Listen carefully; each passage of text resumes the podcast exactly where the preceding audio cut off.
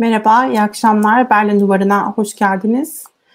Bu akşam göç konusunda konuşacağız. Biliyorsunuz son günlerde göç çok sıklıkla konuşuluyor ve gündemin büyük kısmını kaplamaya başladı aslında. Ama bu alanda çalışan insanlar için bu çok büyük bir sürpriz değil. Murat Hoca için hiç değil. Çünkü en başından beri aslında bunun buraya geleceğini öngörüyordu. Ama şimdi öyle bir konuşma noktasına varıldı ki normalde demokratik rejimlerde hiç arzu etmeyeceğimiz, hiç hoşumuza gitmeyecek bir noktada tartışılıyor. E, oysa ki Türkiye Cumhuriyeti anayasasına göre demokratik bir devlet. Bu noktada demokratik devletlerin standartlarına göre bizim de hareket etme sorumluluğumuz var ve bu herkes için geçerli aslında sorumluluk ve biz de buna göre aslında yayınlarımızı yapıyoruz ve özellikle bu son günlerdeki tartışmaların ele alınış biçiminin doğru olmadığına inanıyorum ben şahsen ve o yüzden bu akşam konuşurken de bu kendi perspektifimi, Berlin Duvarı'nın perspektifini aslında yansıtmaya çalışacağım elimden geldiğince. Hocam hoş geldiniz. Nasılsınız? Çok teşekkür ederim. Gaziantep'ten selamlar. Gaziantep'te yine bir saha çalışması vesilesiyle gayet iyiyim. Teşekkür ederim. Konuk olduğunuz için teşekkürler zaman ayırdığınız için. Hemen hızlıca başlamak istiyorum aslında. Başta da yazdık. Aslında herkesin de merak ettiği şey şu. Neden göç sorunu çözümsüz ya da gitsinler demekle aslında sorun neden çözülmüyor? Temelleriyle başlayalım mı biraz konunun? Şimdi memnuniyetle başlayalım. Bu göç tartışmaları son dönemde az önce senin altını çizdiğin gibi artık rayından çıkan ve başka bir zemine doğru gitmeye başladı. Türkiye'de sadece mültecilere yönelik bir nefret söyleminin parçası değil, aynı zamanda bu konuyu çalışan insanlara yönelik de bir nefret objesi oluşmaya başladı. Yani olay sadece mültecilerle ilgili bir şey değil. Bizim bu programdan sonra da eminim pek çok kişi gayet böyle akla almayacak bir mantıklı eleştiriler getirecekler. Önce onun altını çizeyim. Ben bir akademisyenim. 30 senedir göç çalışıyorum. Almanya'daki Türkler üzerine çok çalıştım. Avrupa'daki Türkler üzerine çok çalıştım. Dünyadaki göç hareketlerini takip etmeye çalışıyorum. Ve 2011'de Suriyeliler Türkiye'ye geldi. 29 Nisan 2011'de. Hemen ardından yoğun bir biçimde sürekli sahada bulunarak bu konuyu takip ettim. Daha en başından yani bunlar tabii biz akademisyen olduğumuz için yazılarımız, konuşmalarımız ortalıkta yani çok rahatlıkla ulaşılabilir. Daha en başından yaptığımız şey devleti uyarmaktı. Ve bu uyarı içinde de ben şu cümleyi hep kuruyordum. Diyordum ki gözümüz sürekli Şam'da, Esat yarın mı gidecek, öbür mü mü gidecek? Ama Türkiye'ye giren mültecinin farkında değiliz. Yani bunun ileride yaratabileceği handikapların çok farkında değiliz diyordum. Ve kendimce hükümeti, devleti, bu konuda karar vericileri uyarmaya çalışıyordum. Şimdi aradan 10 seneyi, 11 seneyi aşkın bir süre geçti. 12. seneye girdik. Şimdi ben bir tespit yapmaya çalışıyorum. Bir fotoğraf çekiyorum ve bu fotoğraf mümkün olacağı akademik bir çalışma neticesinde bugüne kadar gözlemlerim, bugüne kadar yaptığım çalışmalar çerçevesinde bir şey söylüyorum ben. Söylediğim şey hiçbir zaman ya Türkiye'de Suriyeliler kalsın bu iyi bir şeydir. Ya da benzer hiçbir cümleyi taşımıyor. Sadece diyorum ki bu işi çok hafife alıyorsunuz bunlar kalırlar. Eskiden bunu bir opsiyon olarak söylüyordum. 2015 sonrasında daha net söylemeye başladım. Benim ilk yazdığım kitap bile Türkiye'deki Suriyeliler toplumsal kabul ve uyum başlığını taşır. Eğer birileri kalıcı olacaksa uyumdan söz edersin zaten. Eğer gideceklerse yani bugün Türkiye'ye turist olarak gelen kişinin uyumundan söz eder misin? Etmezsin zaten. Dolayısıyla ben o zaman da kendimce kamunun bütün kurumlarını bir biçimde bilgilendirmeye çalışıyordum. Akademiyeyi harekete geçirmeye çalışıyordum. Çünkü yani ben söyledim öyle olduğu anlamında söylemiyorum ama gerçekten şu an yaşadığımız bu nefret ortamını ben o zaman görüyordum. Ve bu nefret ortamı bulaşıcıdır nefret. Hepimiz bunu biliyoruz. Dediğim gibi sadece mültecilere yönelik olarak kalmıyor. Birbirimizi aşağılamak için, birbirimizi aşağı çekmek için, birbirimizin ayağına çelme takabilmek için de bu artık kullanılır bir araca dönüştü. Tam da bugünlerde onu yaşıyoruz. Şimdi başlığa yansıyan şey hani gidecekler, göndereceğiz demekle oluyor mu, olmuyor mu kısmına gelelim. Yani şunu söylemek lazım aslında. Akademide çalışan, normal bir normal şartlarda, normal ölçülerde, hayatın olağan akışında akademideki insanlardan beklediğimiz aslında sorunun hangi yönleriyle neye varmaya çalıştığını belki anlatabilmek, bunlar üzerine konuşabilmek ve bu zemini yaratmak. Çünkü tam da demokrasilerde aslında bu iş böyle olur. Bunlar her açıdan ortaya konulur. Sonra burada makul siyasetçilerden aslında bu çözüme ilişkin e, konuşmalarını, bunları dillendirmelerini ve politik önerileriyle gelmelerini bekleriz. Akademideki insanlar da aslında, akademisyenler de bunlara zemin hazırlar. Bu şekilde aslında daha ileriye doğru belki gitme şansımız olur ve bu çözümsüzlüğün aslında önüne geçebilmek de ancak böyle olabilir. Bunu söylemek lazım ama bir şey daha söyleyeceğim. Belki tersten bakalım biraz. Acaba şimdi bu aşırı sağ gündem yani bu göçü ele alış biçimimizdeki bu değişim, bu aşırı sağlaşma eğilimi acaba demokrasiye bir doping etkisi de yarattı mı? Acaba bir kendine getirdi mi, sarstı mı? Çünkü ana akım siyasetinde bir noktada bazı şeyleri belki görmezden geldiği, belki tartışmaktan kaçındığını gözlemlemek mümkündü. Böyle de bakmam mümkün mü onu da sorabilirim aslında.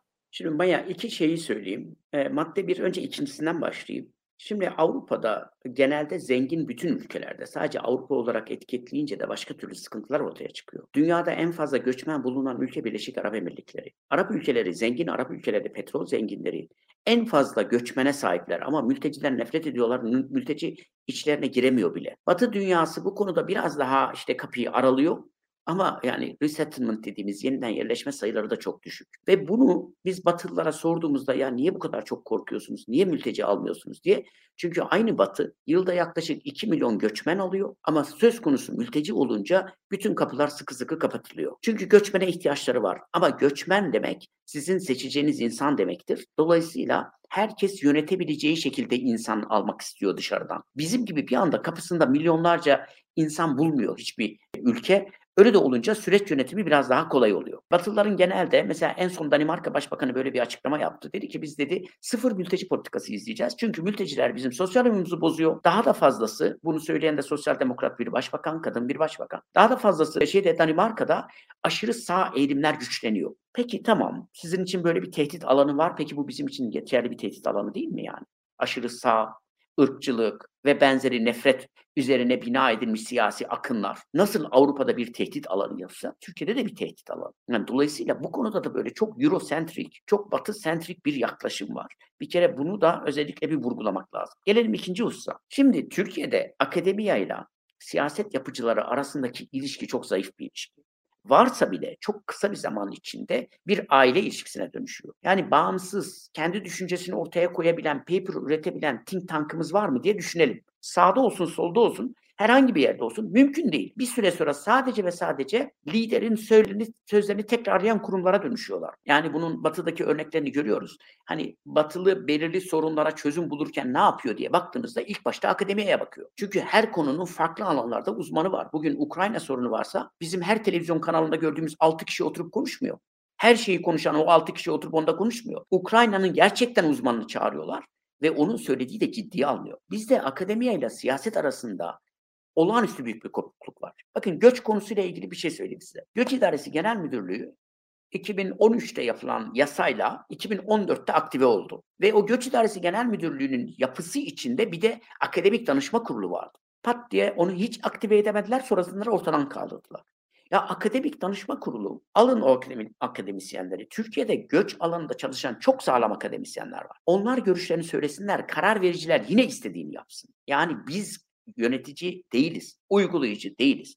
Biz sadece durumla ilgili tespit yaparız. Kendi görüşümüz çerçevesinde bir tablo ortaya koyarız. Ha ama siyasetçi der ki sen öyle diyorsun ama ben yine de bu yöne gideceğim. O onun tercihi yapacak bir şey yok. Eninde sonunda seçime giden o biz değiliz. Ama Türkiye'nin kapasitesini, akademik kapasiteyi bu kadar göz ardı etmek aslında bütün politikaların önündeki en önemli handikaplardan birisi. Şimdi bugünlerde beni sürekli böyle çok farklı partilerden politikacılar arıyorlar. Şimdi onların hepsine diyorum ki bakın e niye beni aradığınızı biliyorum. Çünkü birisi çıktı, bir parti çıktı. Öyle söylemler ortaya koydu ki herkes önce bir burun kıvırdı. Ama şu an biliyorsunuz ki toplumda bir karşılığı var bu söylemler. Ve siz bu toplumda karşılığını gördüğünüz için beni arıyorsunuz. Yarın da unutacaksınız. Yani ben alınganlık göstermiyorum. Ben, ben görüş istediklerinde veririm ben. İstemiyorlarsa ne yapayım? Akademik çalışmama devam ederim. Ama çok kısa vadeli işler yapıyoruz ve herhangi bir soruna ister bu korona olsun, ister bu dış politika olsun, ister ekonomi olsun, ister enerji olsun bu konuda düzenli sürekli veri üretebilecek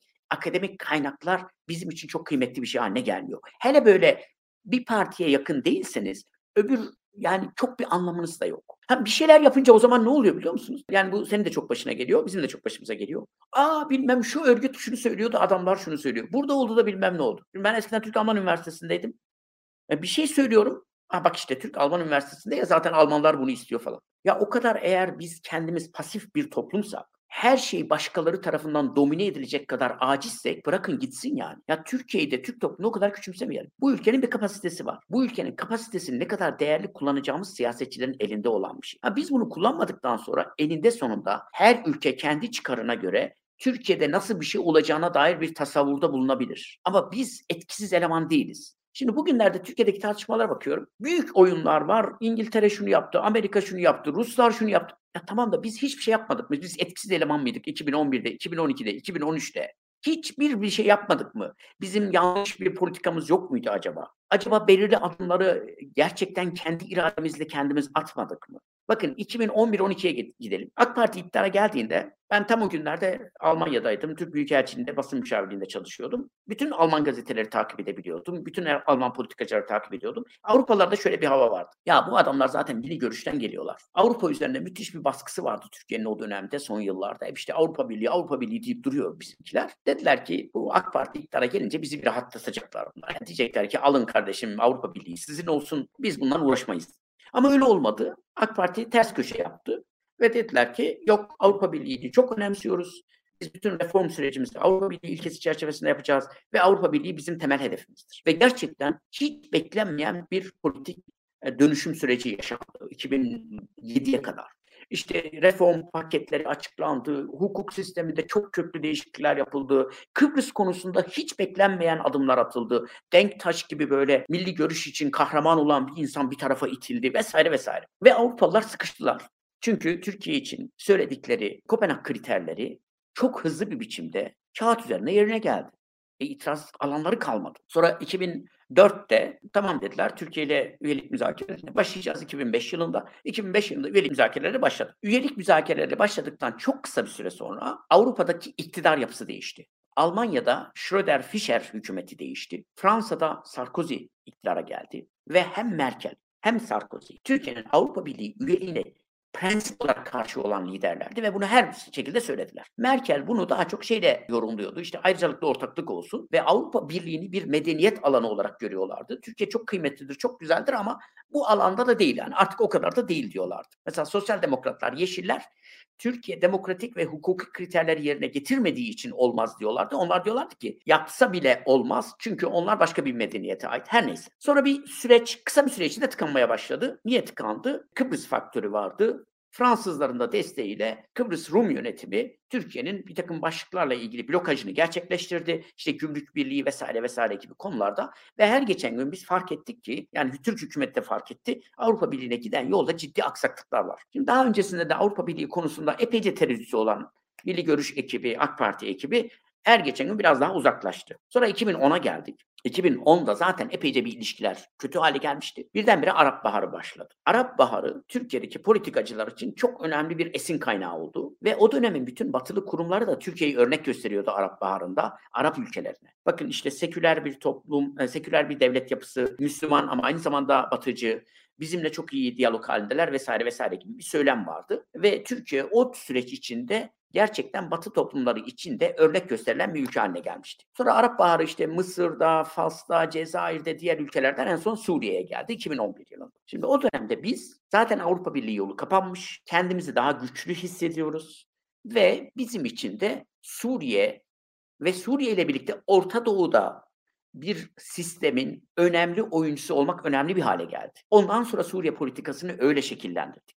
Şimdi insanlar bir takım planlar yapıyorlar, ediyorlar. İşte şu ülke şunu yaptı, bu ülke bunu yaptı da. Ya biz 2011'deki lütfen bir dönün bakın. Yani o zaman Ahmet Davutoğlu'nun söylemlerine bakın, Erdoğan'ın söylemlerine bakın. Biz acaba hangi noktadaydık ve Hayır, ne çok istiyorduk? temel bir soru. Biz neden kapıları açtık? Çok basit, Şimdi- çok temel. Değil mi? Bu bunun Çok temel cevabı ama- olmadan devam edebilir miyiz Yok gerçekten hayır. Ama ben bence onun bir cevabı var. Şöyle, o dönemde aslında başlangıçta Esad rejimi kendi insanına karşı olağanüstü sert davrandı. Bombalar yağdırdı, ateş edildi, insanlar vuruldu, cezaevlerine tıkıldı falan ve insanlar ülkelerinden kaçmaya başladılar. O dönemde Türkiye'nin uyguladığı açık kapı politikası doğru bir politikaydı. İnsanlar ölümden kaçıyorsa ve siz o ülkeye komşuysanız o insanların hayatını kurtarmak için kapılarını açmak durumundasınız. Ama Hocam Bir an önce altını çizelim. Siz bunu 2011 yılı için söylüyorsunuz. Doğru tabii mu? tabii, tabii 2000, tabii ki 2011. Şimdi bakın 2011'de kapıları açmak doğruydu. Hayır. Suriye 2000 şöyle savaş ve kriz devam ediyorsa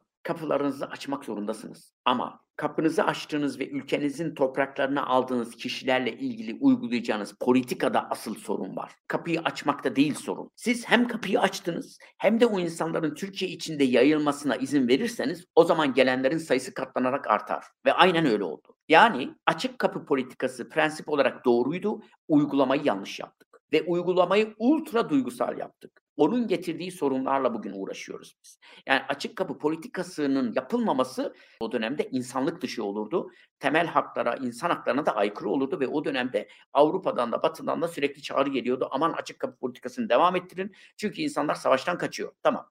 Ne yaptık biz? Önce sınır bölgesinde tuttuk insanları. Kamplar yapmaya başladık ve kamplara yerleştirmeye başladık. Bir kamp, iki kamp, beş kamp. O dönemde süreci AFAD yönetiyordu.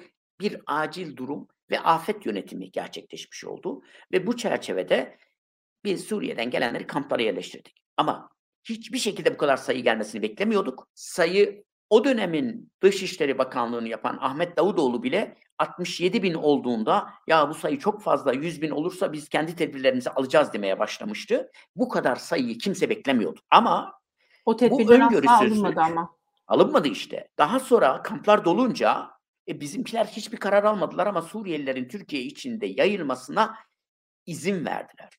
Buna engel olmadılar. Tamam Yani özel bir belge yok, özel bir açıklama yok, politika yok ama tamam dediler yayılmak istiyorlarsa yayılsınlar. Şimdi aradan 10 sene geçti. Bambaşka bir sosyoloji oluştu. Şimdi ben burada bir göç çalışanı olarak şunu söylüyorum. Diyorum ki siyasi hesaplaşma ayrı bir şey. Buyurun Erdoğan'la, Davutoğlu'yla, o zamanın hükümetiyle, bakanlarıyla kimle istiyorsanız hesaplaşın. Yapılan bir sürü hata var. Ama bir de şu an yaşadığımız bir sosyolojik gerçeklik var. Bu sosyolojik gerçeklik öbür taraftaki tartışmayı ya da eleştiriyi engellemesi gerekmiyor. Ama bu sosyolojik gerçekliği tutup o tartışmanın içine attığınızda bu sosyolojik gerçeklik içinde çözüm bulamıyorsunuz. Benim temel gayem bir akademisyen olarak Önce bir fotoğraf çekebilmek. Mümkün olduğunca pikseli fazla olan ne kadar çok gerçek bir tablo ortaya çıkarabilirsem hem Türk toplumundan hem Suriyelilerden bir kere onu toplumla paylaşmak. Sonrasında da politika önerilerimi ortaya koyuyorum. Ama dediğim gibi ben politikacı değilim. Politika önerilerini politikacılar bir kısmını beğenir, beğenmez, bir kısmını değiştirir, bir şey yapar. Yani ben orada benim işim orada bitiyor.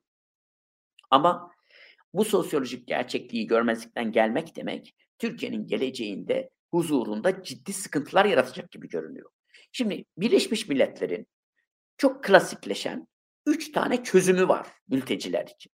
Birinci çözüm sorunun bitmesi ve mültecilerin geri dönmesidir. Evlerine gönüllü geri dönmesidir. İkinci çözüm mültecilerin üçüncü ülkelere yerleştirilmesidir. Yani işte resettlement denilen şey. Üçüncüsü de eğer geri dönemiyorlarsa, eğer başka ülkeye de gidemiyorlarsa o zaman bulundukları ülkelerde bu insanların uyum politikalarıyla topluma rahatsızlık yaratmayacak şekilde bir biçimde bu toplumla ilişkilerinin daha olumlu şekilde kurulması ile ilgili şey. Biz buna da genel başlıkla uyum çalışmaları diyoruz. Şimdi Türkiye'de uyum deyince herkes sıçrıyor. Uyum çalışması, bunu çok sefer söyledim bir kez daha söyleyeyim. Uyum çalışması sonradan gelen ister mülteci olsun ister göçmen olsun kim olursa olsun onlar için yapılan bir çalışma değildir. Tam tersine asıl ev sahibi toplumun daha az huzursuz olması, daha az sorun çekmesi için yapılan bir şeydir. Çok basit bir örnek vereyim. Şimdi Türkiye'de Suriyeli 1.2 milyon çocuk var okul çağında. Yaşları 5 ile 17 arasında değişen. Şimdi bu çocukları biz Türk okullarına aldık 2016'dan itibaren. Niye aldık? Almasaydık. Yani bu çocukları niye okula alıyorsunuz? Çünkü o çocuğu okula alınca bu sefer annesi babası burada kalıyor. O çocuk Türkçe öğrenince bu sefer başka türlü bir süreç başlıyor. Peki almamak gibi bir lüksümüz olabilir miydi bu çocukları? Eğitime dahil olmayan çocukların geleceğinden ne bekliyorsunuz siz? Ondan sonra dedik ki aman dedik biz bunları okula alalım. Aslında yaptığımız işlem tamamen korumacı ve güvenlikçi bir yaklaşım. Yani o çocuk sorun olmasın ileride. İşte tamamen kayıp kuşaklara dönüşmesin, başımıza bela olmasın. Bunları eğitime götürelim. Genelde uyum politikaları motivasyonu zaten güvenlikçidir. Hocam Şimdi, orada şeye dönmek istiyorum, özür dilerim. Şimdi 2011'de sınırı bir şekilde açtık. Çünkü sorumluluklarımız vardı, çünkü savaş vardı, çünkü insan hakları aslında bunu gerektiriyordu ve biz komşu ülke olarak bir şekilde bunu yaptık. Fakat sonrasında şimdi şu dünyadaki yeni yeni dünyaya baktığımızda artık küreselleşmeyle birlikte insanların bir yerden bir yere gitmesi çok daha kolaylaştı. Mesela Afganistan'daki birinin göç ediyor olmasını, göç, göç etmiş olmasını ya da onun göç hareketini suçlamak da çok kolay bir şey değil ama artık buradaki gelenekselleşmiş mülteci kavrayışlarımız, gelenekselleşmiş insan hakları anlayışı hayatın pratik anlayışıyla, gerçekliğiyle çok örtüşüyor. Bir noktada olmamaya başladı belki. Bunu ne kadar Peki. devam ettirebileceğiz ki bir de iklim göçlerinin konuşuyor olacağız. Belki tüketim olarak tam hissetmiyor henüz. Ama insan hareketleri çok daha artacak belli ki. Burada hala bu insan hakları perspektifini koruyabilecek miyiz? Yoksa başka gündemlere mi savruluyor olacağız? Çünkü bu, bu insanları bir kez almış olmak aslında buradaki aşırı sağlaşmayı engelleyemediği için çok farklı ve çok başka insan hakları ihlallerine yol açma potansiyeli taşıyor. Şimdi Maya konsepti daha iyi anlatabilmek için e, sadece bir örnek verip senin soruna geleceğim. O örnek de şu. Türkiye 90'lı yıllarda benzer bir insani hareketlik yaşadı Irak'tan kaynaklı. O zamanki Irak hükümeti Kürtlere yönelik bir saldırıya geçmişti. Kimyasal silahlar kullanıyordu vesaire. O insanlar Türkiye'ye sığınmak durumunda kaldılar. Ve Türkiye onlara da açık kapı politikası uyguladı. Ama o insanları sınır bölgesinde tuttular ve sorunun Irak'taki sorunun bir an önce çözülmesi için Saddam'a baskı uygulandı. Ondan sonra da o insanlar evlerine geri döndüler.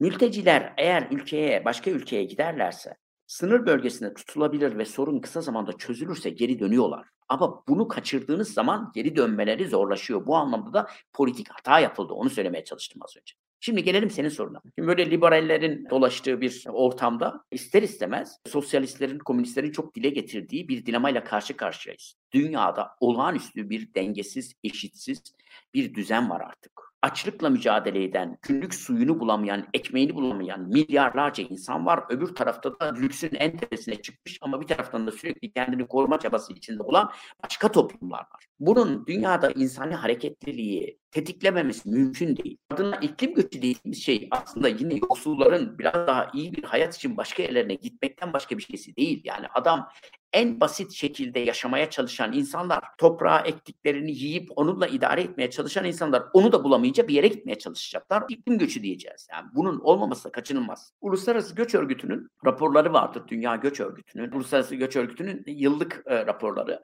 Dünya Göç, Göç Raporu adı altında. Şimdi son raporu alıp bakın göreceksiniz. 20 sene önceki dünyadaki göçmen sayısıyla şimdiki arasında iki kat var. Yani 20 sene önce 150 milyon olan şimdi neredeyse 300 milyona çıktı. Uluslararası göçmenden söz ediyoruz. Mülteci sayısı 20 sene önce 30 milyondaymış şimdi 80 milyona çıktı. Yani bu insani hareketlilik istenilen bütün enstrümanlara rağmen, bütün engellemelere, duvarlara, çitlere, polisiye tedbirlere rağmen bir biçimde devam ediyor, edecek de. Yalnız burada önemli bir farklılık var. Onun altını da çizmeden geçmeyelim. Az önce bir söyledim ama tekrar vurgulayayım. Dünyanın gelişmiş ülkelerinin ciddi bir sıkıntısı var. Ya nüfusları çok az ya da nüfus çok yaşlı, çocuk sayısı çok az. Dışarıdan insan almak zorundalar. Bunu almadan hayatlarını sürdürebilme şansları yok. Almanya'nın bütün bilim adamları, göç uzmanları diyorlar ki Almanya'ya yılda 500 bin yeni insana ihtiyaç var. Çünkü olağanüstü bir yaşlanma eğilimi var. Aktif ekonomik faaliyetleri yürütebilecek insan sayısı az ve bu ekonomide bir çöküntüye neden olacak. Bu insanların kendi refah seviyesini koruyabilmesi için dışarıdan insan alacaksınız. Peki dışarıdan insanı nereden alacaksınız? Avrupa Birliği'nde insan yok zaten. Hep başka ülkelerden alacaksınız. Türkiye'den, İran'dan, Pakistan'dan, Filipinler'den, Brezilya'dan falan alacaksınız. Geçen sene Avrupa Birliği'nin aldığı göçmen sayısı 2 milyondan fazla. Son birkaç senedir 2 milyon 2 milyon gidiyor. Yakın zamanda bu 5 milyona çıkacak. Ama tekrar tekrar altını çizeyim. Göçmenlik konusu mültecilikten apayrı bir konu. Göçmenliğe bir ülke göçmen almak istediğinde kriterlerini belirliyor. Diyor ki ben şu kriterlerde, şu yaş grubunda, şu sağlık dengesinde, şu ehliyette insan istiyorum diyor. Ve onları alıyor aldığında nereye göndereceğini biliyor. Hangi alanda kullanacağını biliyor. Bütün bunlar bir göç süreç yönetimidir ve bu bütün ülkelere katkı sağlıyor. Yani siz göçü dengeli bir biçimde alırsanız ülkenize katkı sağlıyorsunuz. Ama mülteciler bir anda kapınızda bulduğunuz ve genelde de eğitim kalitesi çok yüksek olmayan, gariben, birçoğu okur yazar bile olmayan kitlelerden oluşuyor. İşte o zaman Batı dünyası diyor ki dur diyor orada. Şimdi bizim şu an uğraştığımız konu Avrupa'nın uğraştığı tipik göçmenlik olayı gibi bir olay değil.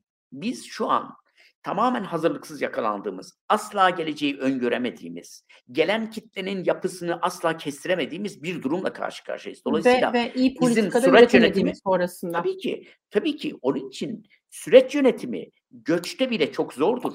Mülteci de çok daha zordur. Bir şey daha söyleyip bu cümleyi kapatayım. Hep Kanada örneğini veriyorum. Kanada yılda 350 bin civarında insan alıyor. Ama Kanada bir kere yani oraya oraya göçmen olarak gitmek bile başlı başına bir olaydır. Bir sürü işte eğitim istiyor, suça karışıp karışmadığına bakıyor vesaire vesaire. Ama başka bir şey daha yapıyor. Çok önemli bir şey yapıyor. Getolaşmayı daha başından engellemek için 350 bin kişiyi dünyanın her tarafından alıyor. Böylece oraya giden sadece Türk, sadece Arap, sadece Müslüman, sadece Hristiyan, sadece ne bileyim ben Budist falan olmuyor. Eninde sonunda daha işin başından yine güvenlikçi bir yaklaşımla o kitleyi çeşitlendirerek getolaşmasının önüne geçmeye çalışıyor. Kanada'ya gittikten birkaç sonra sonra da kendinizi zaten Kanadalı falan hissediyorsunuz. Hı hı, ha, hı. Bizim şanssızlığımız mülteci alan ülkelerin şanssızlığı biz aynı toplumdan aynı gerekçelerle aynı travmalarla bir kitle alıyoruz ve bu kitlenin kendi içine kapanma riski de son derece yüksek. Bizim şu an yaşadığımız dram bu. Türkiye'de şu an bu tartışmaların bu kadar yükselmesinin sebebi de Türkiye'nin toplumunun içinde biriken öfkeye birilerinin liderlik etmesi, o liderlik karşılık bulunca diğer partiler de oraya atlamış durumdalar aslında burada çok doğru bir noktaya değindiniz. Yani Kanada'yı hatırlatırken aslında tekrar vurgulamak yarar var. Kanada'nın sınırına gelen milyonlar yok ve Kanada'nın böyle bir lüksü var aslında. Ve günün sonunda bu farklı yerlerden insan topluyor olabilmesi de aslında ona başka bir avantaj sağlıyor. Ve zaten özellikle de bunun yapıldığını söylüyorsunuz ama bizim bu noktada böyle bir lüksümüz yok ne yazık ki. Maya bu konuyla ilgili bir şey daha söyleyeyim daha açıklayıcı olsun. Şimdi hani başka ülkeye mültecilerin yerleştirilmesi hususu. Birleşmiş Milletler bu konuda bu işi organize eden kurumdur.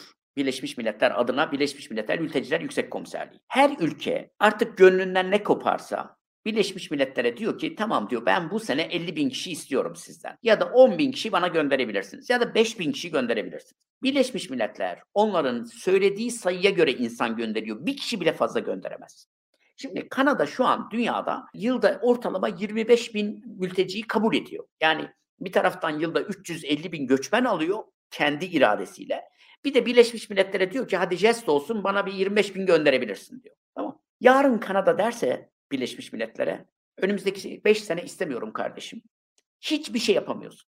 Hiçbir şey yapamıyorsun. Yani bu tamamen o ülkelerin işte prestij arayışına, vicdanına bağlı bir şey. Uluslararası hukukun bu anlamda sopası yok. Birleşmiş Milletler'den de çok fazla bir şey beklemeyelim. Birleşmiş Milletler dediğin kurumun şu an Ukrayna konusunda bile karar alamayan, arkaik bir yapı. Elinde silahı yok, parası yok. Kendi gözünün önünde soykırım yaşandı. Bosna'da ona bile müdahale edemediler. Birleşmiş Milletler dediğinin elinde bir sopası yok. Yani bir ülkeye yok kardeşim daha çok alacaksın falan diyebiliyor. Trump yönetimi geldi ve biz kotaları düşüreceğiz dedi. O dönemde Amerika yaklaşık 150 bin kişi alıyordu. Yılda 150 bin mülteci yerleştiriyordu. Ki bu asıl 80 milyon mülteciyi düşünürsen hiçbir şey değil. Ama 150 bin alırım biz yılda diyorlardı. Trump geldi durdurdu. Ne yapabildi Birleşmiş Milletler onlara? Hangi uluslararası kurum onlara bir şey yapabilir? Hiç kimse yapamıyor. Bir şey daha söyleyip bu bahsini tamamlayayım. Açık kapı politikasından söz etmiştik. Geçen hafta ben Brüksel'de bir toplantıya katıldım. Orada da söyledim. Açık kapı politikası çok insani bir politika.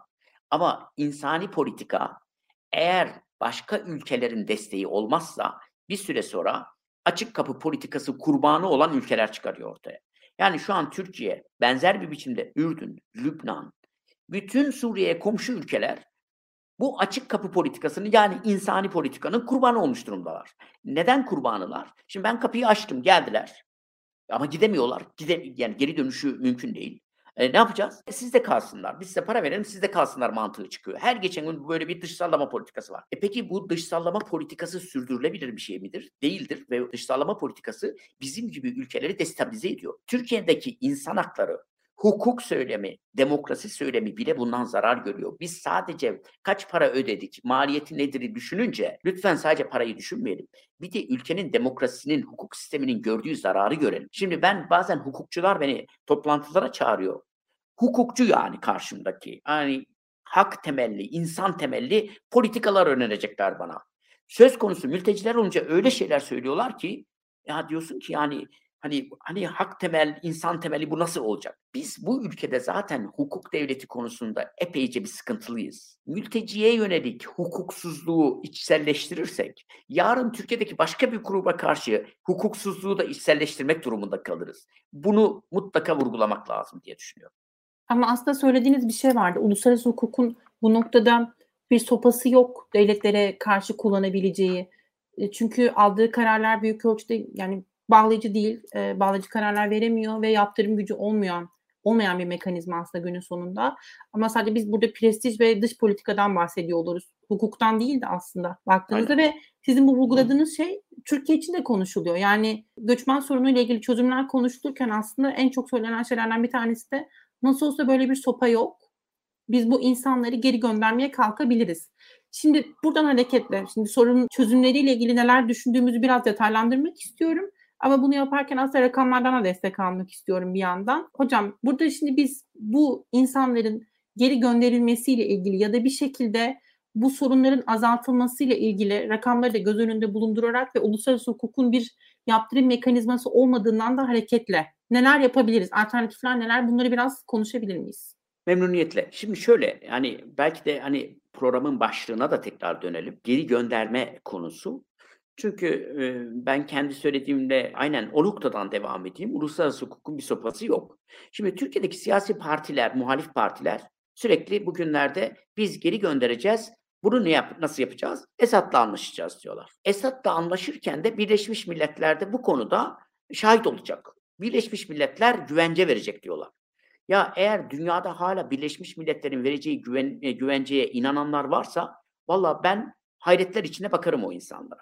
Dünyanın herhangi bir yerinde Birleşmiş Milletler'in vereceği güvenceye inanmak ve onu kendisi için yeterli görmek çok hayalci artık. Bakın Afganistan'da ne oldu? Amerika oraya müdahil oldu. Sonra Amerika oradan pat diye çekildi. Bir anda oradaki toplum Taliban'la baş başa kaldı. Sonrası daha vahim. O güne kadar Taliban'ı uluslararası e, kamuoyu bir terör örgütü olarak adlandırırken herkes koştur koştur oraya gitti. Taliban'a dediler ki aman sen bu insanları kontrol et gelmesinler. Ondan sonrasını biz aramızda hallederiz. Şimdi uluslararası hukuk bu anlamda sıkıntılı. Tekrar dönelim bu geri gönderme hikayesine. Esad'la anlaşırsak şu an yaptığımız politikayla Esad'la anlaşma arasında bir çelişki var. Nedense bu hiç gündeme gelmiyor. O da şu. Şu an Türkiye nereye gönderiyor insanları? Kendi kontrol ettiğimiz Suriye'nin %12'lik bir bölümü var işte güvenli bölge dediğimiz bölge. Oraya gönderiyoruz. Şimdi biz Esad'la anlaştığımızı düşünelim. Peki Esad bize şunu söylemeyecek mi? Kardeş sizin ne işiniz var bizim ülkemizde artık? Hadi bir, lütfen bir çekilin artık buradan. Peki biz oradan çekildiğimizde bizim oraya taşıdığımız ve güvenliklerini koruyacağımıza söz verdiğimiz kişileri kim koruyacak? Birleşmiş Milletler mi koruyacak? Kim koruyacak? Esad isterse Kur'an'a el bassın 80 seferde af çıkarsın. Eninde sonunda bir diktatör. O diktatörün vereceği söze sen ben inanalım ama Suriyeli inanmaz. Dolayısıyla ben şu uyarıyı yapmaya çalışıyorum hep. Diyorum ki sürdürülebilir bir durum söz konusu değil burada. Onun için de Suriyelilerin gönüllü geri dönüşünü bekleyemeyiz. Suriyelilerin geriye gönüllü geri dönüş beklentisi hiçbir şekilde yok. Peki biz ne yapabiliriz onun dışında? İki tane yolumuz var. Bir, Avrupa sınırlarını açalım. Gitsinler kardeşim Avrupa'ya. Hani bu Türkiye'de en popüler, en sevilen şey. Biz bir şey söylediğimizde de zaten bak işte Avrupa'yı Hocam, korumak için falan dilerim. yapıyor diyorlar. Geri gönderme ile ilgili şey biraz adım adım gitmek istiyorum. Şimdi ihtimal değil, önce geri bana gönderme. devam. Ama ha, peki, geri tamam, göndermede şimdi bir nokta aslında geri göndermeden de önce başka bir nokta var. Bir kere yasa dışı göçün yani bu kontrolsüz, kuralsız göçün önlenmesiyle ilgili bir teşvik yani bunun te- göçün teşvik edilmemesi meselesi bence çok önemli. Belki onun altını çizmek lazımdı en baş en başta. Siz hep söylüyorsunuz, beni tabii düzeltin ben şimdi hatırlatacağım birazcık ama işte bu İran'la mesela iyi ilişkilerin gerekliliği meselesi. Çünkü İran üçüncü ülke olarak sınırı kontrol eden ülke ve İran'dan gelenlerin aslında uluslararası hukuka göre yapmaları gereken mülteci başvurusu İran'da yapılması gerekiyor ve biz bunları aslında geri gönderme hakkımız var İran'a. Özellikle İran sınırından gelenler için söylüyorum ve artık hani sanırım Türkiye toplumunda da en çok konuşulan gündemlerden bir tanesi özellikle buradan gelen insanlar olmaya başladı. Çünkü Suriyelilerin göçü çok uzun zamandır yaşandı ve to- bu insanlar bir şekilde topluma hani kanalize olduğu için özellikle belirginleşen durumlar bu diğer ülkelerden gelenler, Afganistan, Pakistan'dan gelenler ve aslında burada bunun teşvik edilmemesinin önemli olduğunu size düşünüyor musunuz? Aynı fikirde misiniz benimle? Şimdi Onu şöyle Maya, bu söylediğin konu ya, haklısın. Yani o konuyu istersen konuşalım ondan sonra diğer konuya geçeyim. Şimdi Suriyelilerle ilgili birkaç cümle söyleyeyim ondan sonra oraya geçeyim. Şimdi Türkiye'deki Suriyeliler senin de söylediğin gibi 2017'ye kadar Türkiye'ye geldiler akın akın. Hep aile olarak geldiler hemen hemen hepsi. Çoluklu çocuklu bir biçimde geldiler. Ve orada bir canlı bir savaş vardı. O savaştan kaçan insanlardı ve Türk toplumunda öyle gördü zaten. Uzunca süre hep böyle oldu. Onları mağdur, mazlum insanlar olarak gördük. Son dönemde artık onları bir tehdit alanı olarak görüyoruz. Suriyelilerle ilgili durum zaten net ve Suriyelilerin yeni giriş Suriyelilerden Türkiye çok çok azaldı. Çok minimalize oldu artık. Yani o stabilize oldu. Türkiye'deki Suriyelilerin nüfus artışı doğumlardan kaynaklanıyor. Yoksa yeni giriş çok minimalize oldu. Ama gelelim diğer konuya. Yani söylediğin konu aslında Türkiye'deki Suriyeliler ve diğer bütün göç politikalarında etkileyen bir şey. Türkiye Suriyelilere açık kapı politikası uygulamaya başlayınca bir süre sonra aradan iki sene geçti. akın akın Türkiye'ye doğru Af- Afganistan'dan, Pakistan'dan, dünyanın başka yerlerinden insanlar gelmeye başladılar. Ve unutmayalım 2014-2016 arasında yaklaşık olarak 1.2 milyon insan Türkiye üzerinden önce Yunan adalarına ardından Avrupa'ya gitti. Bunların sadece yarısı Suriyeliydi. Geri kalanı Suriyeli olmayanlardı. Türkiye bir anda bir transit ülke olarak görüldü ve Türkiye'nin kapılarının kolay aşılacağı düşündü. Bir kısmı Suriye'den girdi, bir kısmı Irak'tan girdi, bir kısmı İran'dan girdi. Hocam bu çok önemli gerçekten. Yani sınır Tabii, tabii. güvenliğinin Bunu- olmadığı algısı Aynen. ve bizim herkese kapımızın açık olduğu algısı yerleşti. Tabii tabii. Yani şu an aslında Türk toplumunun sinirlerini bozan da daha çok bu oldu. En son işte bu grup halinde böyle erkek grupları, yoğun erkek gruplarının hareketliliğine ilişkin görüntüler. Ha o görüntüler Türkiye'den midir, Pakistan'dan mıdır, neredendir apayrı bir konu. Ama netice itibariyle bir gerçeklik var. Bu gerçekliği İçişleri Bakanlığı kendisi de söylüyor. İçişleri Bakanlığı'nın düzensiz göç rakamlarına bakalım. İçişleri Bakanımız da geçenlerde açıkladı. Geçenlerde Bakan Yardımcımız da bu konuda bir takım bilgiler verdi. Türkiye'de yakalanan düzensiz göçmen sayısı son 5 senede 1,5 milyon. Şimdi tamam insanlar abartıyor, şuradan görüntü alınıyor, buradan görüntü alınıyor ama kendileri de söylüyorlar. Türkiye'ye bir giriş var. Türkiye bu girişi engellemek için çok da çaba sarf ediyor. Yine İçişleri Bakanlığı'nın açıklaması diyorlar ki son 5 senede 2,5 milyonun girişini de engelledik diyorlar. Bu ne demek biliyor musun? Günde 1500-2000 kişinin sınırdan geri çevrilmesi anlamına geliyor. Yani orada bir çaba var ama buna rağmen girişler devam ediyor. Ve bu Türk toplumunda müthiş bir güvensizlik duygusu yaratıyor. Zaten Suriyeliler de bu güvensizlik duygusunun bir başka yönden kurbanı haline geldiler. Yani aslında Suriyelilerle ilgili yaşanmayan sorunlar o düzensiz göçmenler üzerinden yaşanmaya başladı. Hocam ama bu çabalar Şimdi- için hem çok geç kalındı bir yanıyla hem e, Şimdi- hükümetin uyguladığı politikalar buradaki insanlara erişmeye çalışılıyor, dizi sektörü vesaire etki edilmeye çalışılıyor. Türkiye bir cazibe merkezi olarak belki bu insanlar rüyalarında bile Türkiye görüyor aslında. Yani şaka maka aslında yani bu bayağı bir gerçekliğe evrilmeye başladı. Maya şöyle şöyle bir şey de evrildi. Eskiden Türkiye'yi transit bir ülke olarak gören yabancılar, bunların içinde mülteci de var ama düzensiz göçmenler de var. Yani ekonomik göçmen dediğimiz grup da var. E bunlar için artık Türkiye bir hedef ülkesine dönüştü. Çünkü Türkiye'ye geldiklerinde kolay kolay geri gönderilemeyeceklerini fark ettiler. Gelirlerse olur da imkan bulur Avrupa'ya geçerlerse geçerler, geçemezlerse de Türkiye'de yaşayabileceklerini gördüler. Ben yani Türkiye aslında kendisini gerçekten başlangıçta yapılan vahim hatalarla müthiş bir cazibe merkezine dönüştürdü. Bir başka bir hata daha yaptık biz. Sınır komşularımızla olan ilişkilerimiz çok kötü hale geldi ve özellikle İran üzerinden Türkiye'ye girişlerde İran'ın onları engellemediğini fark ettik ama bunu çok geç fark ettik. İran bizim İran'la yüzyıllara varan bir ilişkimiz var. Ama İran'la Türkiye her dönemde bir çatışma ve rekabet içindedir. Şimdi son dönemde bu çatışma ve rekabet Suriye üzerinden gerçekleşti. Suriye'deki Şii rejimin değişmesi ve orada bir Arap-Sünni rejimin oluşmasını İran reddetti ve bu konuda sonuna kadar mücadele ettiler, hala da ediyorlar. Ve İran hem transit geçmek isteyenleri hem de kendi ülkesinde 1980'lerden beri yaşayan Afganları zaman zaman bize karşı ya ediyor ya da engel olmuyor. Yani geçiyorsanız gidin kardeşim bana ne. Şimdi biz bazen yaptık ya işte 2020'de Yunanistan'a gidiyorsanız gidin bana ne diyor ya. E, İran da aynı şeyi yaptı bize karşı. Şimdi İran'dan bize gelen Afganlıyı, Pakistanlıyı başka ülkelerden yani İran'dan gelen İranlıyı biz yakaladıysak İran'a iade edebiliriz belki. Ama İran'dan İran üzerinden gelen Afganlıyı, Pakistanlıyı İran'a iade edemiyorsunuz. En fazla sınırda bir mücadele yapıyorsunuz ama onun dışında sizin onları orijinal ülkelerine geri göndermeniz gerekiyor. Bu da çok zor bir süreç. Dünyanın her yerinde böyle. Sadece Türkiye ile ilgili bir şey değil. Geri gönderme oranları yüzde yirmi otuzu bulamıyor. Ancak o civarda kalıyor. Ülkenin içine girdim mi bir yani siz sorunlarınızı sorun- evet evet yakalamak o insanı tespit etmek o kadar kolay bir işlem değil. Tabii Sonra ki. sınır dışı Onun etmek de kolay uzun değil. uzunca bir süreci var. Yani bir kere gelenlerin elinde hiçbir belge olmuyor. Bir kere onun hangi ülkeden geldiğini tespit etme süreciniz bile aylar alıyor. Parmak izini alıyorsunuz, muhatap ülkeye gönderiyorsunuz. Muhatap ülke bazen cevap veriyor, bazen vermiyor. Ee, ben şu kadarını alırım diyor, gerisini almıyorum diyor. Afganistan bir ara dedi ki charter seferlerle gönderemezsiniz.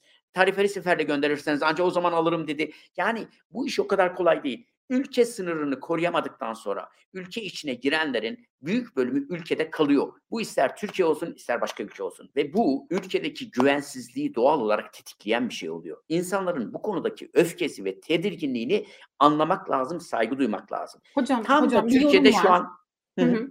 Ya arkadaş diyor niye geri gönderemiyoruz? Askere hapishaneye kolundan tutup zorla götürüyorlar. Evine dönmeyeni de öyle göndereceksin. Tamam. Yani onu yapmak isteyen yapabilsin, yapabiliyorsa yapsın. Şimdi bir e, bunu söyleyen arkadaşlar lütfen bir baksınlar. Şu an bu konuda en radikal şeyleri söyleyen kişilerin geri gönderme planlarına bir baksınlar bakayım ne diyorlar. Diyorlar ki gideceğiz, Esad'la görüşeceğiz, planlama yapacağız, Birleşmiş Milletler olacak, hukuka uygun bilmem ne en radikal olan, bu konuda en keskin olan, şu an toplumun peşinden sürükleyen siyasi hareketler bile bunu söylüyorlar. Bu iş o kadar kolay gerçekleşmiyor. Bakın ben şunu da söylemiyorum. Şimdi Türkiye dese ki uluslararası hukuk umurumda değil kardeşim. Biz zaten bunun çok eziyetini çektik. Ülkemiz tehdit altında biz hepsini gönderiyoruz. Göndereceğim kardeşim. Zorla göndereceğim. Onların gönlüne bırakmayacağım. Bunun pratik olarak gerçekleştirilmesinin ne kadar zor bir şey olduğunu insanlar çok tahayyül etmek istemiyor. O kadar bir öfke var ki o öfke insanların gayet de anlaşılır bir biçimde tedirgin oldukları, tedirginliklerle beslendikleri bir duruma yol açıyor. Sakın şöyle bir şey anlaşılmasın.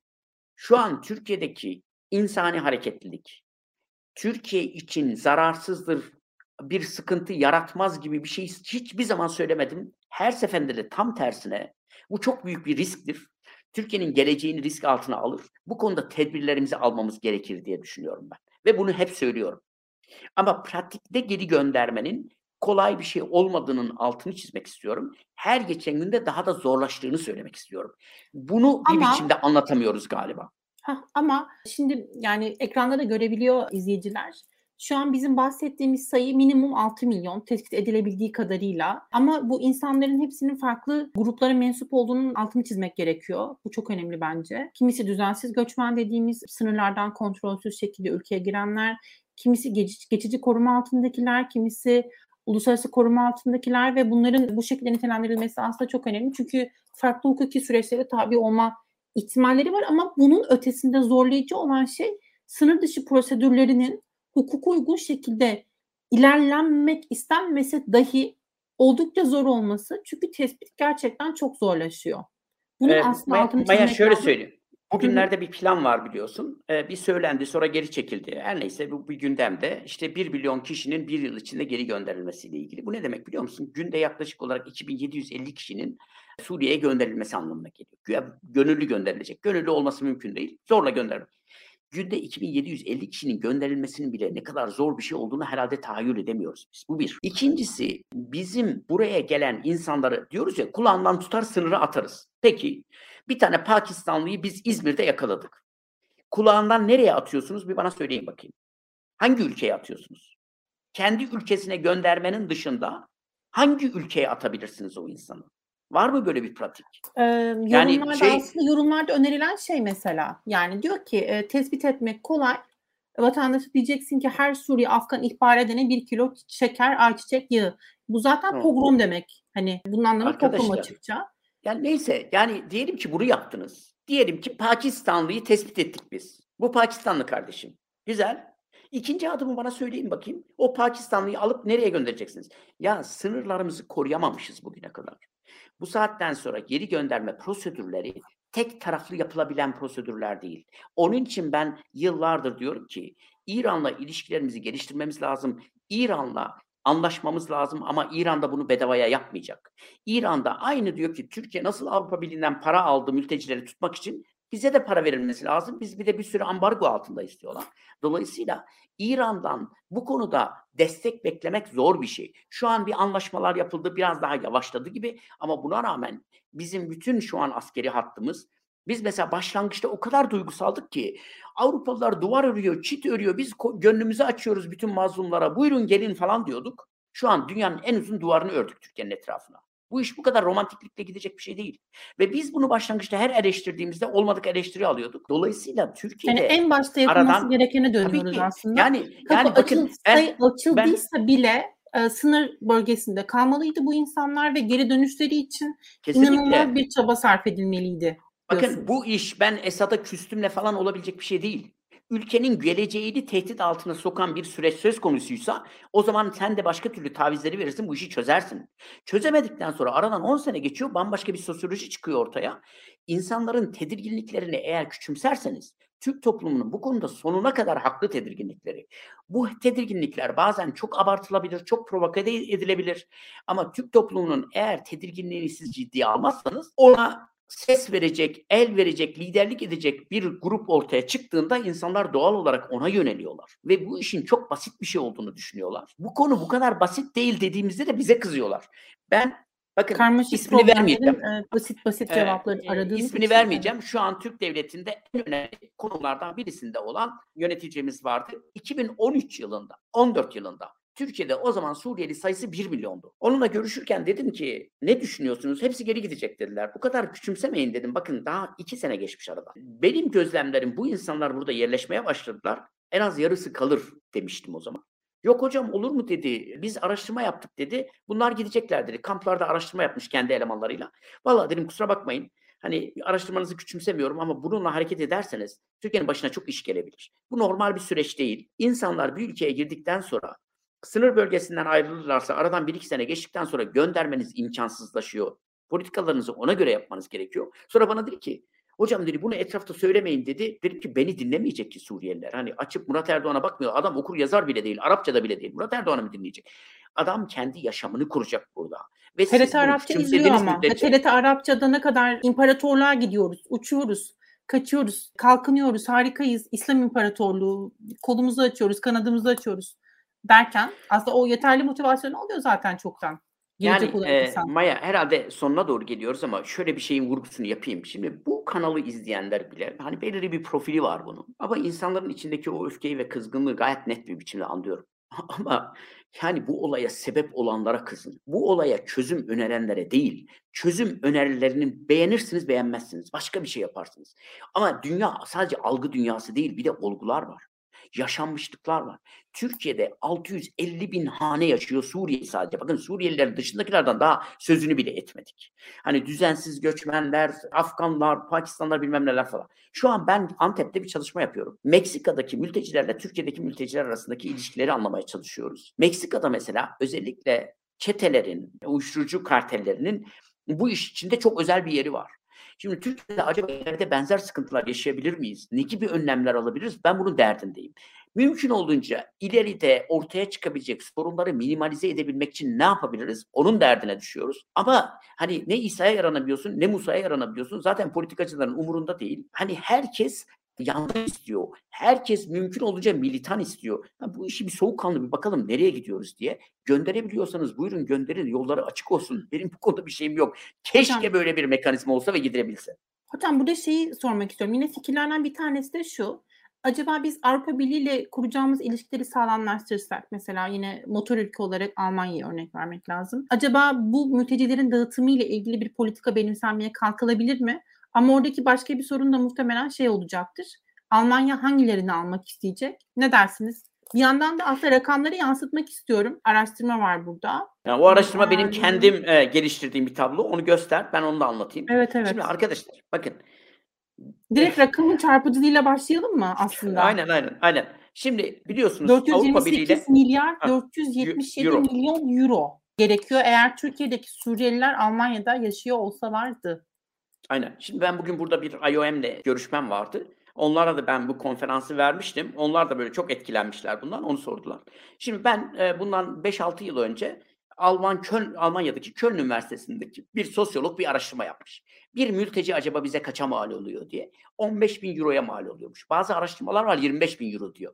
Ben yine de hani mütevazi davranalım dedim. 15 bin euroyu esas aldım ayda 1250 euro ediyor bir mültecinin Almanya'ya maliyeti. Bunun üzerinden sadece Türkiye'deki Suriyelilere bakın diğerlerine girmedim bile. Sadece Türkiye'deki Suriyeliler Türkiye'de değil Avrupa'da yaşasalardı kaça mal olurdu diye baktım. İşte burada gördüğünüz rakam çıkıyor arkadaşlar ve bu rakam her gün büyüyor. 428 milyar euro bu herhalde bir ay önce yaptığım benim bir hesaplama daha da yükselmiş olabilir. Ve biz Avrupalılarla 3 artı 3 milyarın pazarlığını yapıyoruz. Şimdi bakın biz diyelim ki Avrupalılara siz bize 3 milyar veriyorsunuz ya biz size yılda 20 milyar verelim. 10 senede garanti ediyoruz. 200 milyar euro vereceğiz. Bizdeki mültecinin de 1 milyonunu alın. Yine de almazlar. Niye almazlar? Çünkü kendi güvenliklerine tehdit olarak görüyorlar. Mültecinin maliyeti sadece para değil sosyal maliyeti, güvenlik maliyeti, siyasi maliyeti daha yüksek. Onun için Avrupalılar mümkün olunca dışsallama politikası yapıyorlar ve biz bunu çatır çatır her yerde bağır bağır söylüyoruz, anlatmaya çalışıyoruz. Avrupalılar dışsallama politikası yapıyor diye biz Türkiye'de bir şey yapmayacak mıyız? Tamam Avrupalılara sabah akşam küfür edelim, sabah akşam bağıralım ama biz kendimiz ne yapacağız? Hani hangi konuları işleyeceğiz? Bir alttaki grafiğe, grafiğe gelirsen, Aa, o İngilizce belki de Avrupa Birliği Türkiye Anlaşması 2016 inanılmaz vahim hatalarla dolu. Bu vahim hataları biz yaptık aynı zamanda. Avrupalıların bu konudaki konseptine uyduk. Bir süre sonra iş sadece Angela Merkel'in istediği ayrıcalıklı ortaklığa döndü. Biz size para verelim, mülteciler sizde kalsın. Hocam döndü. çok özür dilerim araya gireceğim yine. Geçen gün işte ben bir seri bu arada yapıyorum. Bir, bir saati de tamamladık gibi onu da uyarayım. Biraz sonra uçağım var. Şimdi devam edelim. Tamam, tamam hocam. Ee, Gelecek Partisi'nden e, Genel Başkan Yardımcısı Ümit Yardım'la konuştuk. Bu göç mutabakatını konuştuk aslında. Ve o bana dedi ki biz bunu bir başarı olarak görüyoruz. Çünkü biz bu sayede bize vizelerin kaldırılması ile ilgili süreci başlatmayı başardık. Aslında sorarsanız herkes kendi farklı hikayesini anlatabiliyor ama şimdi siz geçin dediniz ama ben şurada aslında buna varmak istiyordum. Şimdi anlaşmanın şeyine baktığımızda bu kırmızı ile işaretli olanlar hayata geçirilemeyenler ve tamamen Türkiye'nin çıkarlarıyla ilişkili olanlar. Evet. Hiçbirisi olmamış.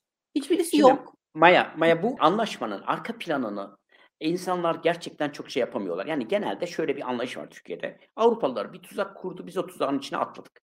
Bu bu kadar basit bir şey değil. Bizim de güya kafamız çalışıyor, bizim de planlarımız var. O dönemde asıl sorun şu. Ahmet Davutoğlu ile Erdoğan arasında bir rekabet başlamış. Ahmet Davutoğlu bütün bu sorunlardan sonra Avrupalılarla yakınlaşmaya çalışıyordu. Hatta Obama'yla da yakınlaşmaya çalışıyordu. Bu anlaşmanın 3 ay sonrasında zaten görevden alındı Ahmet Davutoğlu. Mayıs ayında görevden alındı biliyorsunuz. Bu anlaşma Mart ayında yapıldı sonra Mayıs'ta görevden alındı. Tam Obama'yla görüşmeye gidecekti. Orada Erdoğan fişi çekti. Şimdi bu anlaşma yapılırken Davutoğlu'nun en büyük hayali şuydu. Tamam Avrupalılara biz bir jest yapacağız. Onun karşılığında ben vize serbestiyesi alırım. Türkiye'ye yıllardır 1980'den beri beklenen vize serbestiyesini getiren kahraman bir lider olur. Davutoğlu'nun temel motivasyonu bu. Ama bu temel motivasyonun gerçekleşebilmesi için açın protokole bakın. O protokolde diyor ki 72 tane kural var, 72 tane madde var ve Türkiye bu 72 maddeyi 2000 yılından beri tamamlamaya çalışıyor. Bunda 6 tane eksik madde var. Bu eksik 6 maddeyi tamamlarsanız vize özgürlüğü gelecek. Bizimkiler bu anlaşmayı yaparken öyle hayalci davrandılar ki bir kez daha. Öyle sandılar ki biz bu anlaşmayı yapınca Avrupa Birliği diyecek ya tamam ya beş boş verin o beş maddeyi de biz hemen size vize serbestiyesi veriyoruz. Öyle olmadı. Yani bu anlaşmayı yapanların da o dönemde paradan çok beklentisi vize serbestiyesiydi ama o gerçekleşemedi ve Türkiye'de elinde bir kez daha kartlarını doğru düzgün oynayamadı. Şimdi bu Avrupa'ya yerleştirme konusunda son bir şey daha söyleyeyim. Ondan sonra da istersen yavaş yavaş da kapatalım. Avrupa için kendilerinin gelip Türkiye'den bu anlaşmanın bir maddesi de oydu. Yılda 70 bin kişi alacaklardı Türkiye'den. Bu da çok bir şey değil. Yılda 70 bin kişi demek 10 yılda 700 bin kişiye de yine Türkiye'dekilerin yani beşte birine denk geliyor. Ama olsun. Bunu bile yerine getirmediler Avrupalılar ve bu konuda biz onları zorlayamadık. Sonra bir başka deneme yaptık. 2020'de biz açıyoruz kapıları dedik. Ama açtığımız kapılardan devletin verdiği rakamlarla Avrupalıların verdiği rakamlar hiçbirbirine yakın değil. Uçurum var yani bizimkiler 175 bin kişi geçti oraya derken Avrupalılar 3 bin kişiden söz ediyorlar. Bambaşka bir durum var. Hangisi doğru söylüyor onu sizin takdirinize bırakıyorum. Her neyse. Şimdi sınırınızı açmanız sizin daha bir cazibe merkezi olmanızı tetikliyor. Yani bunu göç idaresindeki uzmanlar da söylüyorlar. Diyorlar ki biz sınır, sınırımızı açarsak batıya doğru doğudan giriş daha da artacak. Bunu engellememiz daha zor olacak. Eninde sonunda bir denge oluşturmamız lazım. Şimdi bizimkilerin en çok dile getirilen şeylerden birisi açalım kapıları görsünler günlerini. Vallahi açalım kapıları görsünler günlerini. Ama öyle sanıyoruz ki karşıdaki kapı kapalı. Şey açık karşıda öyle bir blokaj var ki hem de bütün insan haklarına aykırı bir biçimde Frontex üzerinden yapılan bir pushback var ki öyle böyle değil ve kimsenin umurunda değil. Bakın bir şey daha söyleyeyim ondan sonra da belki bu son cümle olsun. Türkiye desin ki uluslararası hukuk umurumda değil. Ben gönderiyorum kardeşim. Zorla gönderiyorum. Size bütün samimiyetimle söyleyeyim. Avrupa'dan 2-3 tane örgütten birkaç kınama gelir ondan sonra hiçbir şey olmaz. Avrupalıların da işine gelir. Türkiye'nin Suriyelileri ve diğer mültecileri Türkiye'den atması. Hatta Avrupalılar bizzat şunu söylüyorlar. Ya bu kadar da açmayın kapılarınızı. Daha çok kontrol edin. Şu an Türkiye'nin etrafına yapılan duvarlarda Avrupalılar para veriyorlar. Almanlar gece görüş dürbünleri gönderiyorlar. Yani Türkiye sınırını koruyamayınca biz derde giriyoruz diyorlar. Onun için Türkiye gönderebilirse Avrupa'dan ses çıkmayacak. Kimse merak etmesin. Ama bu ne kadar mümkün? Bunu ayrıca konuşmak lazım. Yani sorun aslında apaçık ortada ve biz de tam da bunu dile getiriyor oluyoruz aslında. Yani ve politika İnşallah öyle anlaşılıyoruzdur. Kimsenin değil. Yani bu ülkenin huzuru için bir şey yapmaya çalışıyoruz aslında. E, çok çok açık bir şey duruyor ortada ve biz ısrarla bunu görmemeye çalışıyoruz. Çünkü duygusal tepki vermek istiyoruz vesaire. Bilmiyorum ve aslında şunu unutmamakta yarar var. Politikacılar hikaye anlatır. Bizim gerçekleri kendimiz seçiyor olmamız, buluyor olmamız lazım ama burada da politikacılara kızacağımız bir şey yok. Çünkü politika yapmak aslında bir noktada da budur tam olarak. Bu anlatıları inşa etmektir belki. Sizin daha fazla zamanınızı almayacağım. İzleyicilere çok teşekkürler izledikleri için. Size çok teşekkür ederim zaman ayırdığınız için. Çok keyif aldım yayın oldu. Ne demek? Size yayın yapmak her zaman çok büyük mutluluk zaten biliyorsunuz. Yani ben ben şunu söylüyorum her seferinde. Yanlış biliyor olabiliriz, eksik biliyor olabiliriz. Ama ya bu kadar da böyle paranoyak bir biçimde herkesin görüşlerinden de böyle bir kuşkulanmayalım ya. ya eninde sonunda bu ülkeye bir şey yapılacaksa bizim ülkemizin insanları tarafından yapılacak. Bizim ülkemizin kapasitesiyle yapılacak. Sağcısıyla, solcusuyla, liberaliyle, sosyalistiyle, yeşiliyle bir biçimde yapılacak yani. Eninde sonunda sizi ne Almanya kurtaracak, ne Amerika kurtaracak, ne başka kimse kurtaracak. Biz yapacağız bu işi. Onun için bu konuda en önemli şey makul tartışma zeminini geliştirebilmek. Bu konuda da bu program içinde ben de sana çok özel teşekkür ediyorum. Ben teşekkür ederim size tekrar. Daha çok çalışmamız gerekiyor. Daha fazla uğraşmamız gerekiyor. Daha fazla konuşmamız gerekiyor. Ki biz de tam olarak öyle yapacağız. Bundan sonrasında da çok teşekkürler. İyi akşamlar herkese. Teşekkür ediyorum. Hoşçakalın. İyi akşamlar.